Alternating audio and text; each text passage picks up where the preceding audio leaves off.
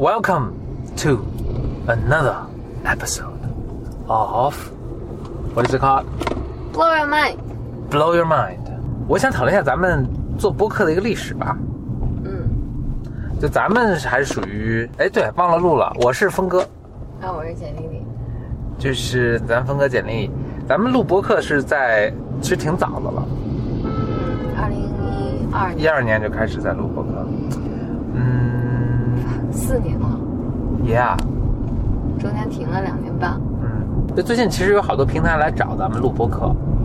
反正现在有这么一个风潮，就是好像大家愿意为这个内容付费，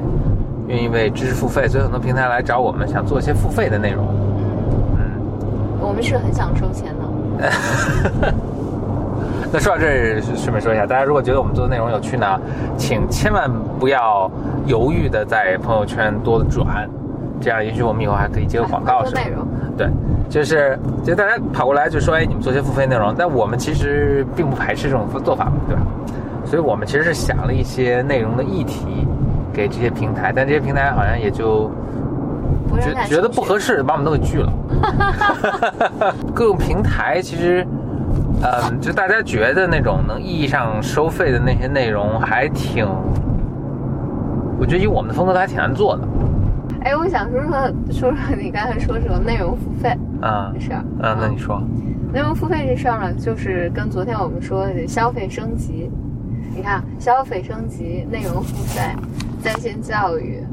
VR 什么什么什么什么。是一波接一波的伪命一波接题，一波的伪命题，是的，嗯嗯，因为说到就是内容付费这事儿，大家都认为大家现在已经 ready，呃，给内容付费了，嗯，就好好多投资人、VC 什 么什么啊，所以所以也包嗯我括一些创业者，嗯就某种程度上，我觉得 VC 还有创业者圈子还是太小，嗯，嗯。还是但很多大的平台也在推这个，就是他们似乎也见到一些曙光。但是为内容付费这个事情，好像已经阶段性的，大家就会来尝试一下，然后逐以失败告终。然后过一段时间，大家忘了这事儿，又会再重新尝试一下，好像是这么一个过程。对。然后，所以如果如果你把整个市场看作是一个人的话，这是个挺绝望的人， 就是就他也不知道该干嘛。不知道要干嘛，所以不断的去呃制造概念，然后说，哎，可能我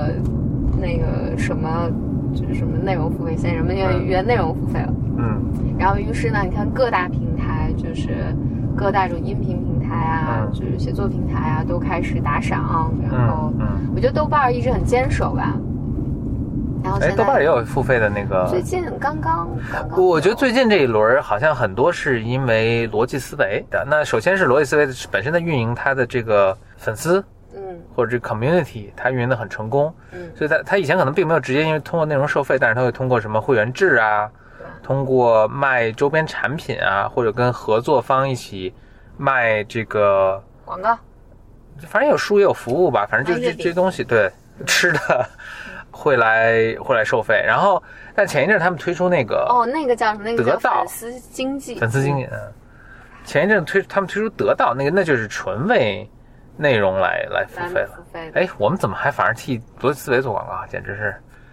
人家太不欠我这我们这一点啊 对，还是做吧。所以得到那个就是，我看他们的那个模式就是，比如说你一年花两百块钱，这样他每天或者每周固定，比如两三天，嗯，会有这个某一我说行啊李翔商业内参对，呃行行业专家吧，所以李翔作为呃呃这个经经经济新闻、科技新闻的一个专家，他他但他不仅有这个，他还有比如说教你什么听古典音乐，好像。嗯呃，还有我也没太关注了，但就是类似类似，大家可想而知这样的内容吧。所以他比如说每周会带你听一首什么协奏曲，比如说，呃，或者认识某一位大师的作品，大概这么一个过程。嗯，但是它就是要不断的产生内容，就每天产生内容，嗯然后人们就要为这个内容买单。嗯，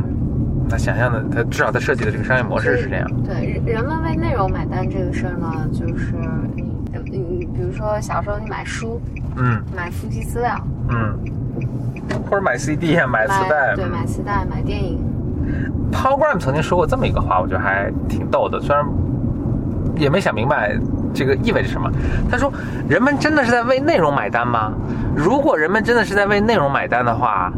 那难道不应该是，比如好的内容就卖的贵一点，便宜的内容卖的便宜一点？嗯，但是你看磁带，什么磁带都十块钱一盒，嗯或者是的这本书，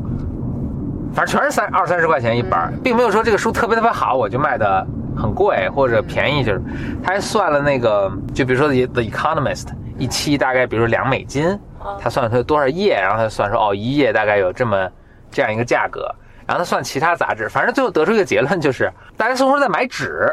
就是这个纸越厚，就这个杂志越厚呢，它就越贵；越薄呢就越便宜。但跟这杂志的这里面的质量好像没有什么太大的关系。你说画一个图，就是这个这个期刊或者杂志的这个价格跟它的这个呃跟它的厚度或重量，如果你用这样话说的话，是成一个线性的一个关系的，正相关的。但是跟它的这个质量跟它这个文章内容并没有什么关系，嗯所以他就质疑，就是说大家难道真的是在买内容吗？嗯。似乎不是。哎，那所以，比如说以前小小时候，我们就订《读者文摘》《青年文摘》嗯然后还有《科幻世界》。嗯，什么《东方少年》，我看过这种东西。哦，我没看过什么东西 OK 上。啊，小说月刊，但话说，现在你就知道，呃就确实好像《读者文摘是》是好像全中国发行发行量最大的杂志。嗯哎，这个车闯红灯了，我前面的车居然闯红灯走了。啊，他看错了，对我，我在想说，但是读者就是我到长大才知道，他其实是没有拿这些文章的授权的。因为啊 对，现在因为还是吗？对，因嗯因为去年还是前年，他们用了我一篇文章，啊，他们用了我一篇文章，呃，用稿费给你了吗用完了之后来跟我说，能给我八十八十块钱的稿费， ？OK，嗯，呃，就是他用完就之是后，他用的时候没有征得你同意，反正都用完了之后，反正是八十块钱。对对对对对对对，嗯，然后我这个时候才知道，哦，什么叫读者文摘，什么叫文所以摘，他文摘了他你一到下嗯处，摘文章，到处摘文章，他你想他发行量多大呀？是，但这个就是，但但这就是我们在年少无知的时候为这些还是挺弱的内容内容买单，就是其实还挺不幸的，就是我们的小的时候文娱生活是被这这样的那个，哎，那你自己文章被选上去了，那你是我我觉得很羞耻。你啊是。要不然我等会儿把这段切掉，不要让大家知道你的文章居然被选入上读者。但是确实很鸡汤，我那篇文章，呃我 OK 觉得我是觉得很羞耻的。我们昨天说了一个伪命题是呃消消费费升升级级，今天我们又说内容了付费，但没有特别深度的去说，就是似乎内容付费也是个伪对，命题，但因为我们已经到地方，如果嗯，不抓紧上楼的话，火锅就没有店饭吃了，就要嗯关门嗯了。那我们所以先去吃火锅，回来吃完了，如果兴致还在的话，再跟其他人一起 。去我跟下期再聊。周末愉快，那拜拜。拜拜。